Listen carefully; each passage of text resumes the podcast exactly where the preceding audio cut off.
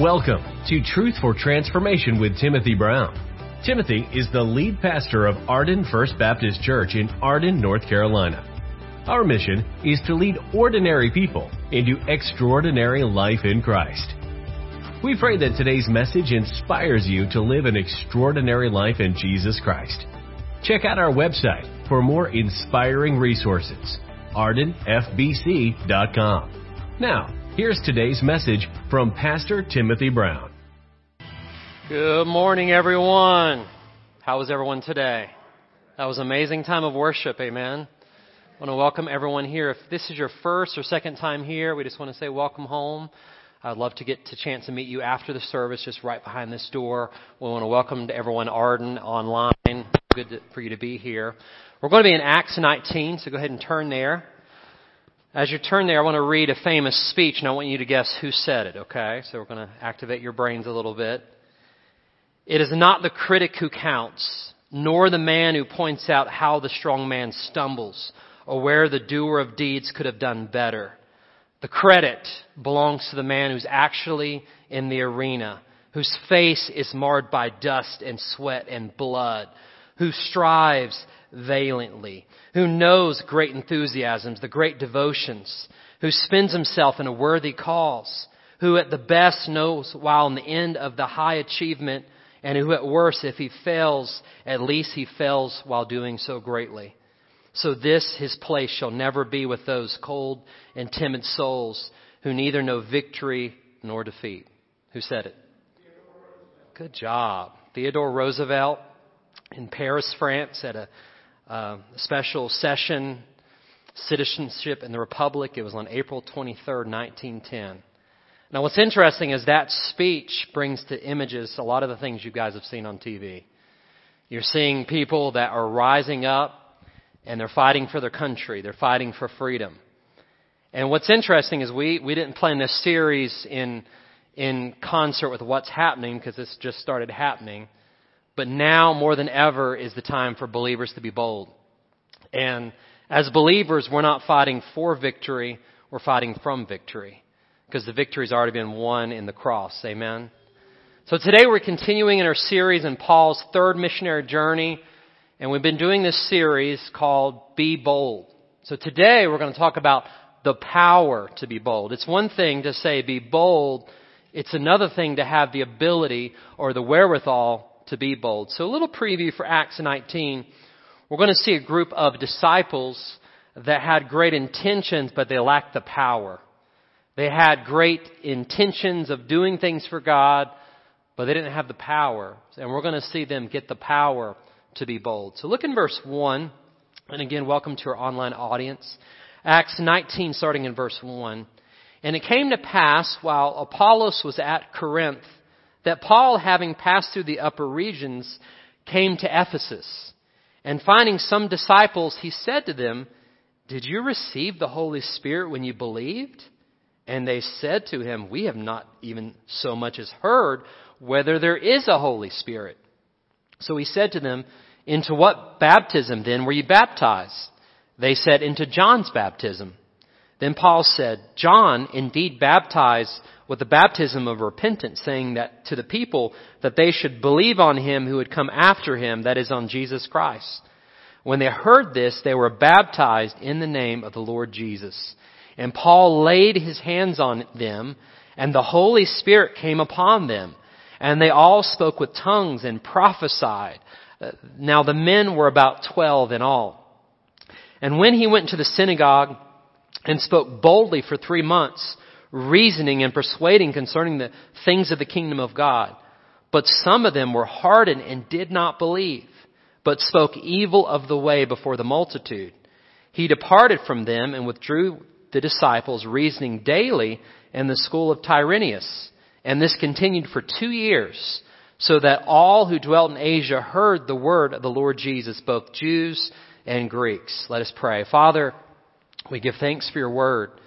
And Father, we thank you that you not only tell us to be bold, but you give us the power to be bold. So Father, as we look into your word, we do want to pause, as been mentioned, and pray for all those in our world that are suffering right now. God, we're praying for the Russians and the Ukrainians that God, you would move, that you would work in the situation as so many are afraid, that you would give them the ability to be bold. And Father, for those who don't know you, that somehow through this crisis and through this conflict and through this war, that many would come to faith in Christ. Bless your word today. In Jesus' name we pray. Amen. So today we're going to talk about the actions of the bold believer. And there's going to be four R's. Someone say R. Sounds like a pirate, right? So this will help you remember. I don't always use alliteration, but it's helped you to remember. So the first R is this, recognize that you cannot live the effective Christian life apart from the power of the Holy Spirit. Now look back in your scripture passage at verse 1. It says, And it happened while Apollos was at Corinth that Paul, having passed through the upper regions, came to Ephesus. So we see here that Apollos went back to Corinth, or he went to Corinth where Paul was leaving. And Paul later on said that I planted the seed, and Apollos, what did he do? He watered the seed. So Paul left Corinth, and Apollos came there, and Apollos began to water the message in the lives of the believers. And Paul had started a church there on a second missionary journey.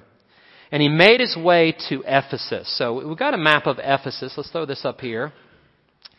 So Ephesus, if you're looking at Paul's third missionary journey, do we have a map? I don't know if we have one. We had one in the first service, but Paul made his way to Ephesus, and Ephesus is a place that was a pretty big city. The average population around this time was around 250,000. So you think about that, that's a really big size city, two and a half times the size of Asheville. And as Paul made his way down the Arcadian Way, he went towards the Library of Celsius. I want you to think about the Library of Celsius, where there's library and reading, and he walked along the mosaic tile. Anybody ever worked, walked on mosaic tile? How it feels on your feet? Well, there's still that in Ephesus. There still remains of that. And while Paul was in Ephesus, he wrote the book of 1 Corinthians. So when you read 1 Corinthians, you can remember Paul is in this city. So I want to take you to one of the seven wonders of the world. It is the temple of Diana.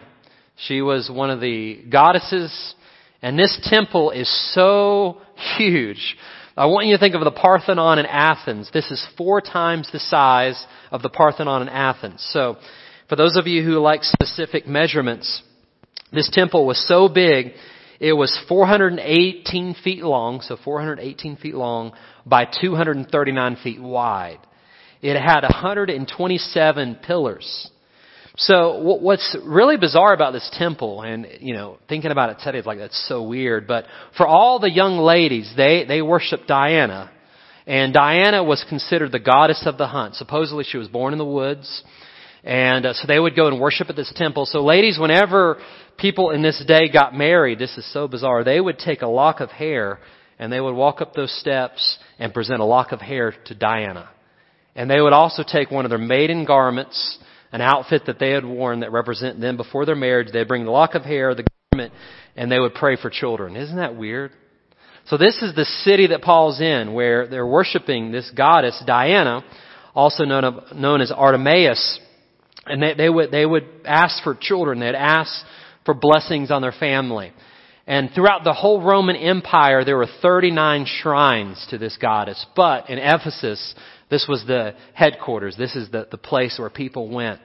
So can you imagine going to a place where this false goddess is worshipped and people are there and they're like, this is, Paul, Paul is experiencing this place. So what's interesting, look at verse 2. It says in verse 2 that he came to some disciples and he asked, did you receive the Holy Spirit when you believed? And they said, we have not even so much as heard as there is a Holy Spirit. So these disciples, basically they had purpose, but they didn't have all the information. They were going on old information. They were disciples of John the Baptist. And we're going to talk about that more in just a little bit. But what I love about Paul is Paul did not rebuke them for having lack of understanding. He did not call them out or make them feel less than. Paul welcomed them and taught them the truth of God's Word. So here's the thing at Arden. We're going to have people that don't have it all figured out. And by the way, I'm, more, I'm one of those. I don't have it all figured out, in case you're wondering. And here's the thing, we gotta be a place of grace and truth so that people come and they don't have it all figured out. You don't make them feel less than. You open up the Bible and in a spirit of love and grace you teach them the Bible. Amen. So if you don't have it figured out, welcome, welcome to the group. We're trying to learn as we go. And the thing about it is, they said they'd not even heard of the Holy Spirit, much less received the Holy Spirit. So, can I tell you a little bit about the Holy Spirit? You guys want to learn a little about the Holy Spirit? Ms. Dot, you asked about the Holy Spirit the other day. We're talking about the Holy Spirit today. All right. Check, check. There we go. Praise God for backup technology, right? So here's the thing about the Holy Spirit. I want to give you three prepositions that will help you understand the working of the Holy Spirit. The first one is beside. Someone say beside. The second preposition is inside. And the third preposition is through. So beside, inside, and through. So here's how it works. The Holy Spirit, have you ever noticed before you became a Christian, you felt something tugging you? You felt conviction? You're like, man, I don't know what, but I'm feeling drawn to God. By the way, naturally, none of us seek God on our own unless God's already drawing us. The fact that you're here today, the fact that you're watching online, either you're already in the faith or God is drawing you. So that's the role the Holy Spirit is He comes alongside of you and His mission is to bring you to Jesus. So He works alongside of you. Now, once you decide to invite Jesus into your life to save you, to forgive you, the Holy Spirit not only works beside you, but guess what? He moves inside of you. So He's working beside you, and now He's living on the inside of you. And as you daily surrender your life to God, as you walk with Him daily, not only is God beside you and inside you, but He begins to work through you. That's where the power comes, when God works through you. So beside me, the Holy Spirit's drawing me to Christ before salvation. In addition to that, when I become a Christian, He moves inside of me. And now as I daily live for Him, He works through me. So hopefully those three prepositions will help you understand it. Look on your listening guide for a moment. I'm going to give you Theology 101. A lot of times Baptist churches, uh, we have a reputation for not talking about the Holy Spirit enough. How many have ever heard that in the Baptist churches? Okay, we're gonna, we're gonna change that trend here. So let's talk about the person of the Holy Spirit. First of all, the Holy Spirit is God. The Holy Spirit is not an it or some kind of impersonal force or energy. The Holy Spirit is the third person of the Trinity. He is God and He moves in our midst. So let's go back to Genesis 1. The Bible says, in the beginning, God did what? He created the heavens and the earth. You go back to the original Hebrew, the word for God is Elohim. And Elohim is plural majesty. In other words, God was working in the beginning. Plural. Father, Son, and Spirit. And in verse 2 of Genesis 1, it says, the Spirit of God, what was He doing? He was hovering over the water. So you see the third person of the Trinity at creation. And here's the beautiful thing about your life. Whenever you give your life to Christ, Paul says you become a new creation. So that same Holy Spirit that was working in creation of the world works in the new creation, making you a brand new person. So I want to give you a little image in your mind. How many of you have ever observed a caterpillar crawling along the ground? Most caterpillars are pretty ugly, right? I don't know, but the ones I've seen, maybe you've seen pretty ones, they're all ugly. But the caterpillar starts eating and eating and eating and eating and getting really full. And all of a sudden, it goes into like this sleeping bag called a cocoon, right? And uh, several days later, you see the sleeping bag shaking, and all of a sudden, the wings pop out. And this really ugly caterpillar that's eating the dirt and crawling on the ground has now gone through a metamorphosis and it's become a butterfly. Have you ever looked at the two and says, how did that become that? You ever ask that question? It's a transformation. That's what happens. If you're not a Christian today, spiritually speaking, you're like a caterpillar. You're crawling around eating the dirt of the world and life is not that great. But whenever God moves on the inside of you, the Holy Spirit comes and He changes you from the inside out and you become a butterfly. You become spiritually a brand new creation. That old life is gone and behold, the new life has come. The Holy Spirit is omnipresent. What does omnipresent mean? Someone tell me. He's everywhere. So there is nowhere you can go that God is not present. So a lot of times as a pastor, through the years I've heard people saying about God moving in a certain place, a certain area. And that's good that we all have experiences, but let me remind you the theology of the Holy Spirit. He's everywhere. So just like you experience God at a certain place, He can do it again. He can, He's not limited to a location. He's not limited to a certain church building. He is everywhere present. The Holy Spirit is a divine person and He possesses a mind, emotions, and a will. Sometimes we think of God as impersonal, that He doesn't feel our feelings, but where do you think we got our feelings from? We got them from God. And the Bible says the Holy Spirit, because He's a person, He can be grieved. For everyone that's been a Christian longer than a few years, you've experienced that you've done something you knew you shouldn't do, and what do you feel? That conviction. You feel the Holy Spirit grieved and saddened. He has emotions. The Bible says the Holy Spirit is our guide and divine counselor. You read John 14 on your own. And Jesus said, it's good for me to go away because why? I'm going to give you another helper. It's the Greek word parakletos, and it's the idea of someone that goes alongside of you, someone like a coach, someone like a guide. He goes alongside of you. He guides you. And not only does he go alongside of us, but he teaches us things and he brings things back to our remembrance. How many of you, and we'll, we'll ask a show of hands, how many of you have ever forgotten something and in the moment you're talking to someone and it's like that comes up like really quickly. You haven't thought of it in years, right? And you're like, that's the work of the Holy Spirit. He brings back things that you have learned and studied.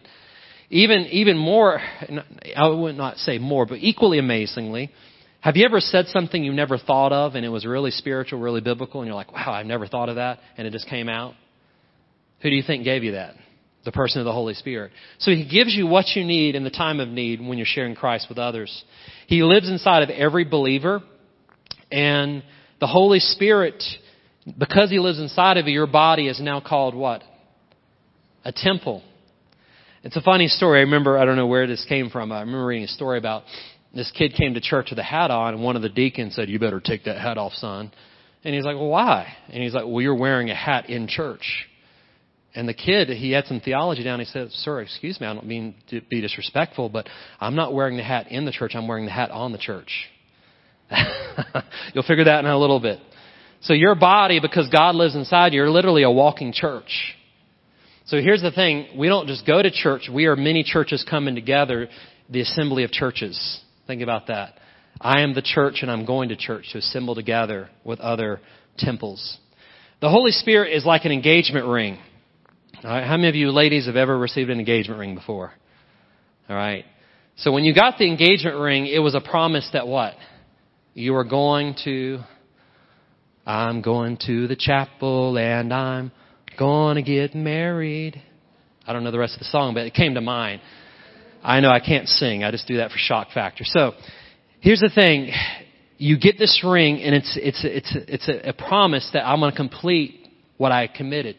So here's what God does.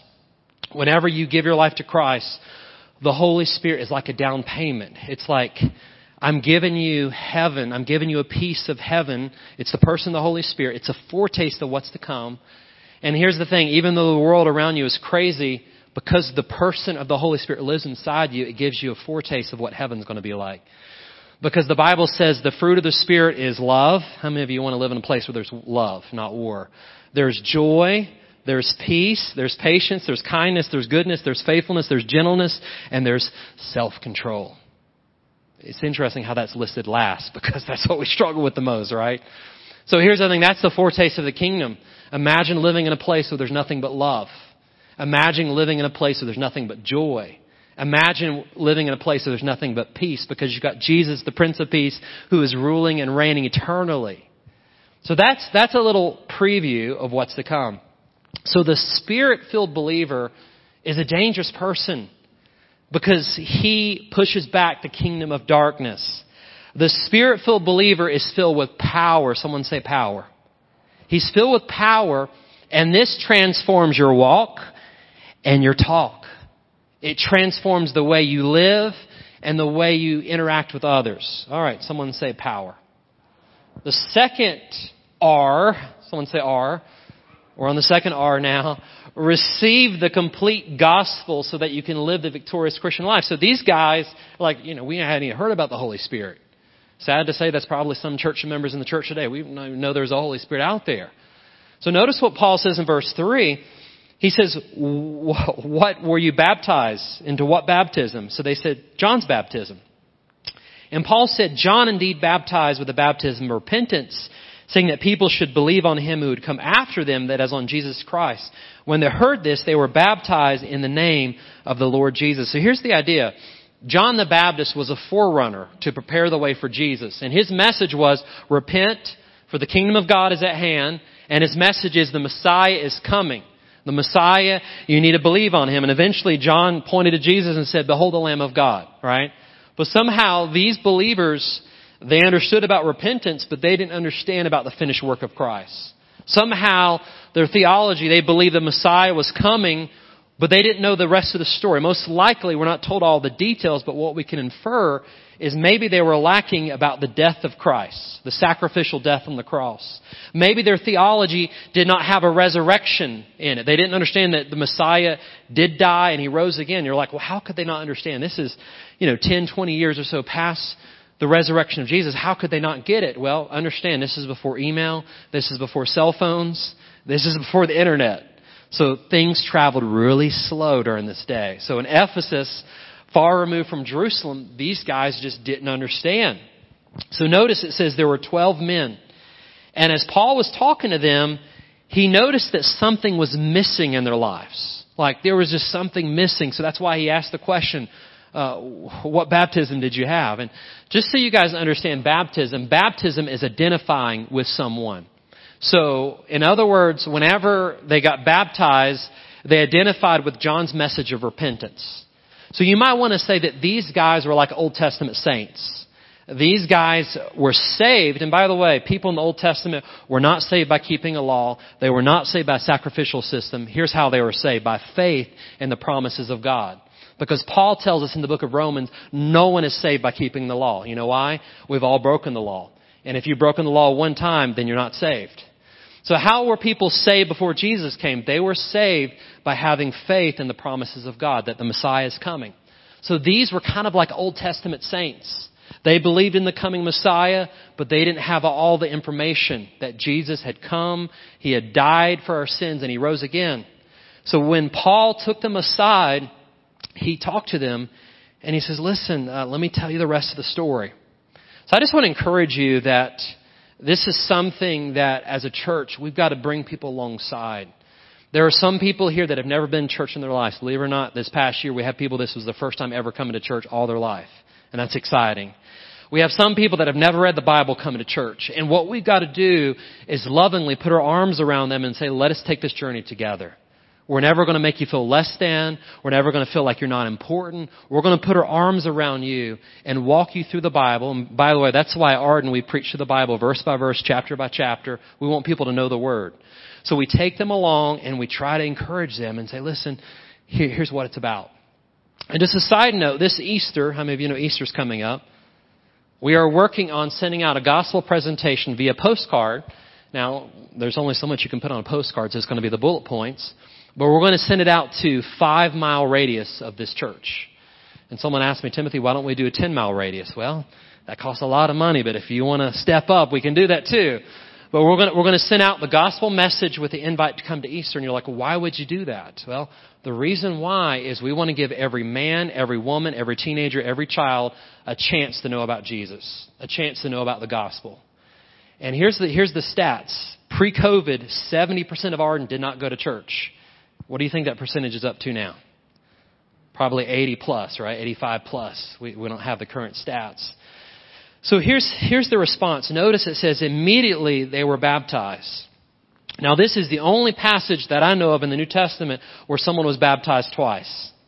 They were baptized by John the Baptist, and then they realized, well, I wasn't baptized as a Christian, so I need to get it right. So this would be the equivalent of someone baptized as a baby, and they realize, well, I was never baptized as a believer. So what do they do? They're like, I need to get baptized on the right side of my salvation after I become a Christian. So Martin Luther, not the I have a dream Martin Luther, but the reformer, the theologian, he struggled with a lot of things in his life. He struggled with depression. He struggled with anxiety. He struggled with self-loathing. And he found himself at the Catholic Church Council called the Diet of Worms. Which horrible name. Think about Diet of Worms. I don't know why anybody would name it. But he, he was there and basically they asked him to renounce his, his evangelical beliefs, the Protestant beliefs that we hold. He asked, it contradicted, some of them contradicted what the Catholics believe, that you're saved by faith alone. You don't have to do all this other, you're saved by faith alone, in Christ alone, through grace alone, the gospel sufficient. All these beliefs that Luther stood for, the Catholics, the Catholic Church at this time said renounce it. And he would not. So they thrust him away, he got thrust away to this castle, and in isolation, he, his, his mind wrestled have you ever noticed that some of you that are very, very smart overthink things? You ever notice that? You ever notice that some people that overthink things struggle with depression? That may not be you, but that's some people that are very, very smart. You think too much. So some of you are like first service people are pointing each other. But here's the thing, Luther was brilliant, but yet he struggled with his thoughts. And one particular occasion, he was sitting in the castle and he felt Satan was in the room. Now, whether he was or not, we cannot verify. We were not there, but he felt like the devil was in the room, whether he was being tempted or tried. So he picked up, he picked up his ink block that he was writing with the ink, and he threw this ink container across the room at the devil. He was trying to hit Satan with the ink. But here's what Luther said every time that he struggled. He said, I have been baptized. He would yell that, I have been baptized. And what he did is he looked back on the time when, when Satan caused him to doubt his salvation. He looked back on the time when he was baptized. So he didn't have some great theological debate with the enemy. He would yell out, I have been baptized. So here's what I would encourage every believer. There's many believers that have accepted Christ but never went through baptism. So let me give you a little analogy. And the ladies in the first service got a little upset. Hopefully this, this will have some reaction to the ladies. But okay, how many ladies in here are single? Raise your hand. If you're single, all right. Single guys, you may want to look around. There may be someone around. Church is a great place to meet someone. So imagine single ladies that someone said, you know, I, you met a guy, he's the man of your dreams. He said, you know, I want to marry you, but I want to do it in private. Let, let's just go justice to the peace. You and I, I never want to go public with it. I never, my Facebook status is going to forever say single, interested in women. Um, I'm not even going to put a ring on. How many of you ladies would sign up for that type of marriage? Nobody. The women in the first service were angry at the illustration. Well, here's the thing. I hope it makes you angry because think about Jesus. He died on the cross publicly for us. He wasn't ashamed. And baptism doesn't save you, but what it does, it's the public ceremony of saying, because I've been saved, I'm going public. I'm not ashamed. So here's the thing. If you want to hit a home run in the Christian life, you got to go to first base. And what is first base after you become a believer? It's getting baptized. Baptism is not essential for salvation, but it is essential for obedience. Because that's the first command after you get saved, is to be baptized. While it doesn't save you, it's the first act of obedience. So here's the thing. If you want to experience the fullness of the Christian life, you have to go to first base. Be baptized. So that's what these believers did. They were, they were baptized. And their life was forever changed. So I just want to encourage you, the spirit-filled believer is filled with power. And this power transforms your walk and it transforms your talk. All right, third R. Someone say R. You're halfway there. Respond to the work of the Holy Spirit within you. Notice the Holy Spirit was beside them, leading them to Christ. And all of a sudden, look what happens in verse 6. Quite fascinating. Look back at verse 6. It says, And when Paul had laid his hands on them, notice what happens. The Holy Spirit came upon them, and they spoke with tongues and prophesied. Now, the men were about 12 in all. So notice what happens.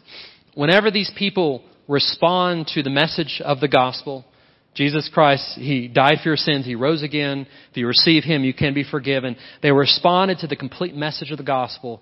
Paul laid his hands on him. The Holy Spirit fell, just like the Holy Spirit fell on the day of Pentecost. Just like the Holy Spirit fell on Cornelius in Acts chapter 10. And what I want you to see is Acts is kind of like a bridge book of the Bible. It needs to be explained like this. Acts helps transfer people from the old covenant to the new covenant. The new covenant has been established by Jesus. The challenge is not everyone knows about it, right? Just like these believers are like, we didn't know about the Holy Spirit. So they were kind of like Old Testament saints. So what the Acts does is it transitions. You see the the Jews getting saved, and you see them speaking in tongues. You see the Gentiles getting saved, speaking in tongues. Now you see this group. And you're like, why would they speak in tongues? Let me explain tongues a little bit. We're getting into a lot of interesting topics today. Tongues, every time you see it in the New Testament, to my knowledge, The only exception is Paul's rhetorical, though I speak with the tongues of men and, and angels. But when you see people actually doing it, it was in a known language. It was not in some unknown language. Every time they spoke in tongues, it was in a known language of that day. A lot of times we think of tongues as mysteri- mysterious and people chattering. No, it was a known language. And whenever you can interpret it, they're like, wow, they're speaking my language. The, the, the amazing things about God. So Paul tells us later, and if you're taking notes, this is uh, 1 Corinthians 14:22, tongues is a sign to unbelievers. So here's what that would look like. In Acts chapter 2, when the Holy Spirit fell, and you see the day of Pentecost, the people around them said, I can't believe this. They're speaking in my native tongue and they're not from where I'm from. It was a confirming sign to unbelievers. So every time someone spoke in tongues, it was a sign that God is real. It was an external expression. So where churches get in debate about tongues is where sometimes they force you to have that gift. So if, if you want to study a little bit about tongues, read 1 Corinthians 12. Paul lists a long list, list of gifts. And he asks a rhetorical question. He says, Do all prophesy? What do you think the answer to that? Does, does everyone preach? No. Do all do miracles? Have you seen everyone, every Christian do a miracle? No. And then he says, Do all speak in tongues? And it's a rhetorical question with assume no. In other words, everyone's got a different gift. And sometimes, er, more spirit-filled friends, we'll, we'll call them, they'll point back to this saying, look at this, and you can understand Acts is a bridge passage. Tongues does exist, but every believer has a different gift. So if you weren't given that gift, it's okay. You don't have to beg. What's interesting is you'll see people say, beg for the gift, plead with God. Well, it's, if it's a gift, why should I have to beg for it? It's given by God to build up the body. You don't have to beg or plead for a spiritual gift. In fact, when you become a Christian, not only does the Holy Spirit live inside of you, but He gives you at least one gift to build up the church. So you don't have to go begging for a spiritual gift. God's already given you one. Look at the person next to you that's good news. I don't want to feel like a less than Christian because I have a different gift. We're all different parts of the body of Christ. So, these 12 men, they become the charter members of the church at Ephesus. And if you want to read about the church in Ephesus, read the book of Ephesians It's going to tell you all about the book of Ephesians. So here's the, the big idea before we move on to the next R is that when God works inside of you, it's going to show on the outside of you. You know, we live in a day where people are talking about deconstructing their faith. Now, I understand if you're talking about taking unbiblical areas out.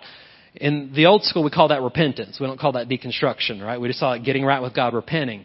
But here's the idea people that are walking away from their faith, I got to ask the question were they ever saved to begin with? Because once you become a butterfly, you can never go back to being a caterpillar. Now, you can act like a caterpillar again, but you'll never go back. Once you become born again, you can't be unborn. Once you have everlasting life, God can't take away something that's everlasting. So people that, Paul said it in the last days, he told Timothy, you're going to see people that deny the faith. This is the last day. So you're going to see well-known celebrities, pastors, and worship leaders say, I'm not a Christian anymore. Guess what? God already predicted it would happen. So let's just, let's just be aware, keep our eyes on Jesus, not on a celebrity worship leader, celebrity pastor. They will let us down, but Jesus never will. Amen? Alright, the final R. I want to hear you say R again. R, alright. Rally around the mission of God as you proclaim the kingdom of God. I love verses 8 through 10. This is a fun passage, isn't it? Just wait till next week's passage. It's, it's gonna, I'll, I'll give you a preview in just a minute. And he went, spoke boldly for three months, reasoning and persuading the things concerning the kingdom of God. But when some of them were hardened and did not believe, but spoke evil the way before the multitude, he departed from them and withdrew the disciples, reasoning daily in the school of Tyrannus. So here's the thing I want you to think about. Paul goes to the Jew first, because that was his, every city he went, he went to the Jew first.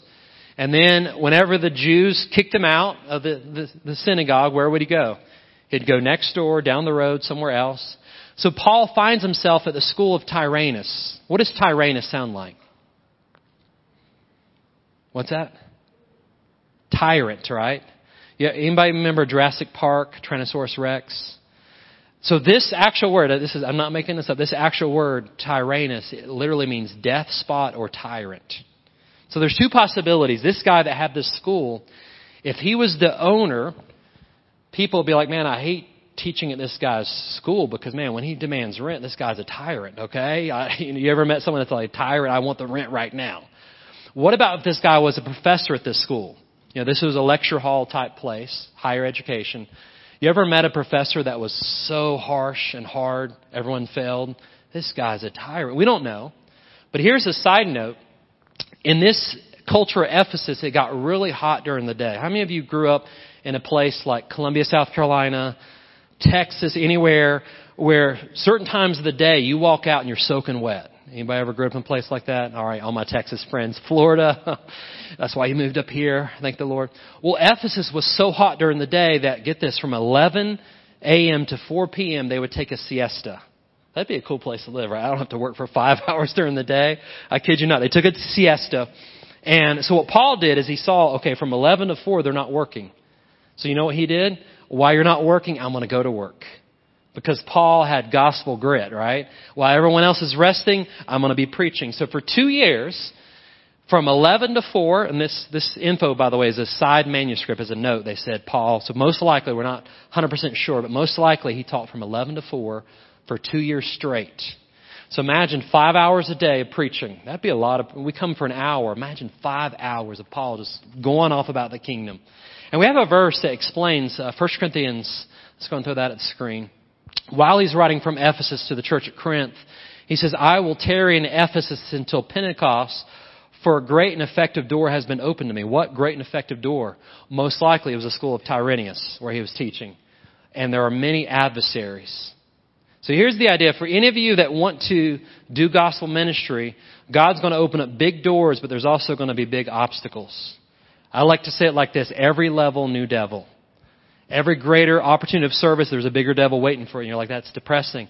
But listen, here's the good news. There's also levels of grace. But God gives more grace. There may be a bigger devil with every level, but He's also going to give an extra measure of grace. Amen. You're like, Whew. I know it's scary, but God never told us it'd be easy. So here's the results. It said, All who dwelt in Asia heard the word of the Lord Jesus Christ, both Jew and Gentile. So here's the thing. If you look at Revelation 2 and 3, how many churches are there? Seven churches. You notice on a map that those churches are around Ephesus. So here's the, the likely probability. We're not 100% sure, but the likely probability is during these two years, these churches were either started or strengthened by Paul's ministry at the school of Tyrannus. Isn't that cool? And so it's kind of like imagine Paul was building this big kingdom gospel bonfire. Everyone came to sit around the bonfire. Many of them caught on fire by the bonfire, and they were sent out as embers into the cities around Ephesus to catch their city on fire. Someone once said, Oh, that God would catch me on fire, that the world would come from near and far to watch me burn. And may we burn with gospel passion. May we burn with holy fire for Him. May we burn with intention. May we burn with purpose. May we burn with love for Jesus Christ. Amen. So, let's review the four R's. See if you guys remember. And if you didn't get your fill in the blank, now's the time. Recognize that you cannot live effective life apart from the Holy Spirit. These guys, they were sincere. They were trying to follow God, but they didn't have the power of the Holy Spirit. And this leads you to, I gotta do better, be better type of religion.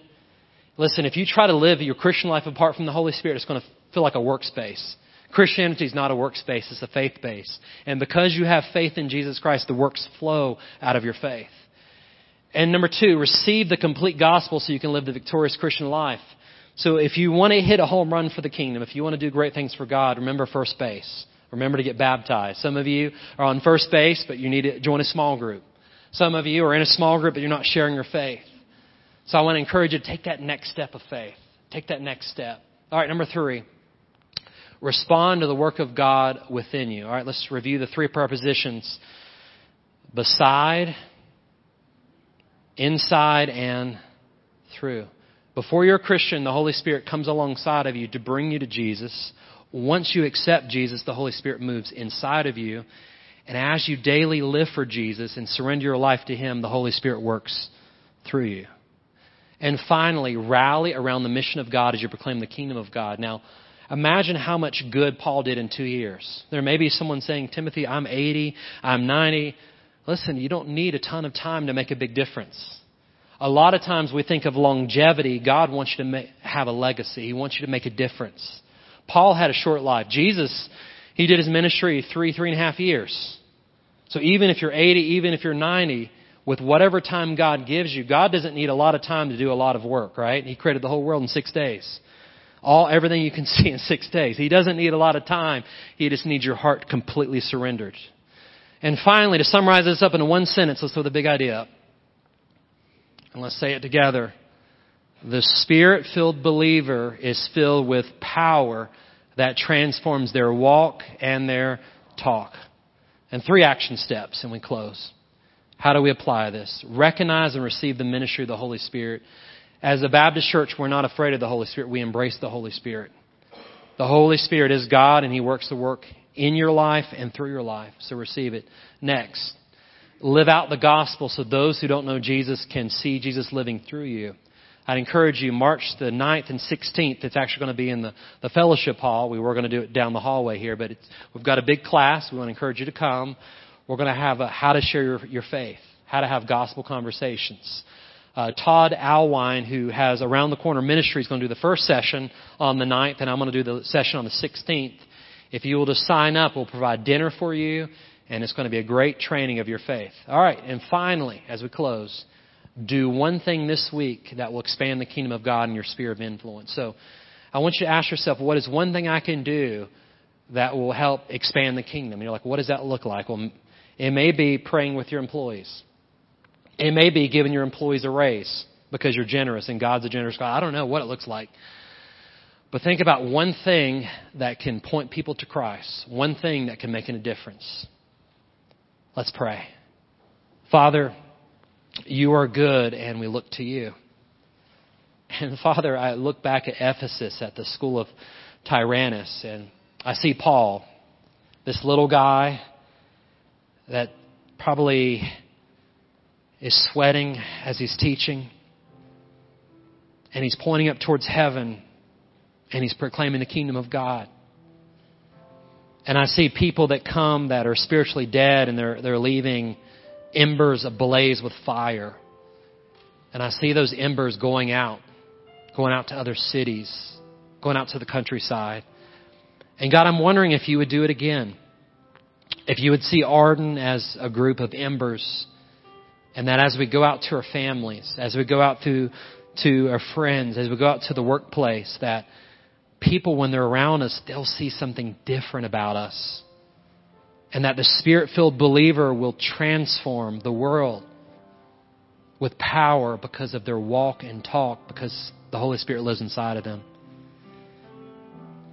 I just want to ask all the believers, first of all, if you want the world to see your life as ember glowing brightly for the kingdom of God in your walk and in your talk, I just want you to lift your hand. No one look around. Just lift, keep your hands up. Lord, you see the hands raised to the heavens we ask for spiritual power. God, we know we have the Holy Spirit as believers, but we want the Holy Spirit to work through us. We don't want the Holy Spirit only to live in us, but we want Him to work through us. So Lord, fill us again with the Holy Spirit. We ask. You're a good Father. And your word tells us we can ask. And we ask for the Holy Spirit to fill us afresh and anew so that you can work through us. You can put your hands down. With no one looking around, God has been working beside you. And He's been trying to woo you to Himself. That's why you're here today. That's why you're watching online.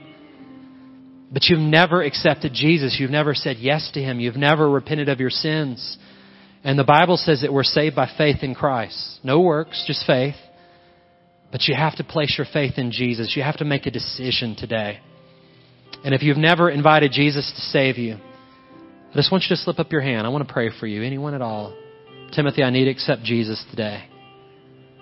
If you're in the room, just go ahead and raise your hand. No one's going to embarrass you. We're not going to ask you to come forward. If you're online, please send us a message. If you need to invite Jesus to save you, I want you to say this prayer. Say, Dear Jesus, I want to thank you for dying for me. I want to thank you for rising from the dead so that you give me new hope and new life. And dear Jesus, I invite you to save me. I place my faith in you alone for salvation. And Jesus, I ask that you would forgive me of all my sins. I turn from them and I turn to you. And Jesus, I pray that your Holy Spirit would move inside of me to change me from a caterpillar to a butterfly. In Jesus' name we pray. And all God's children said,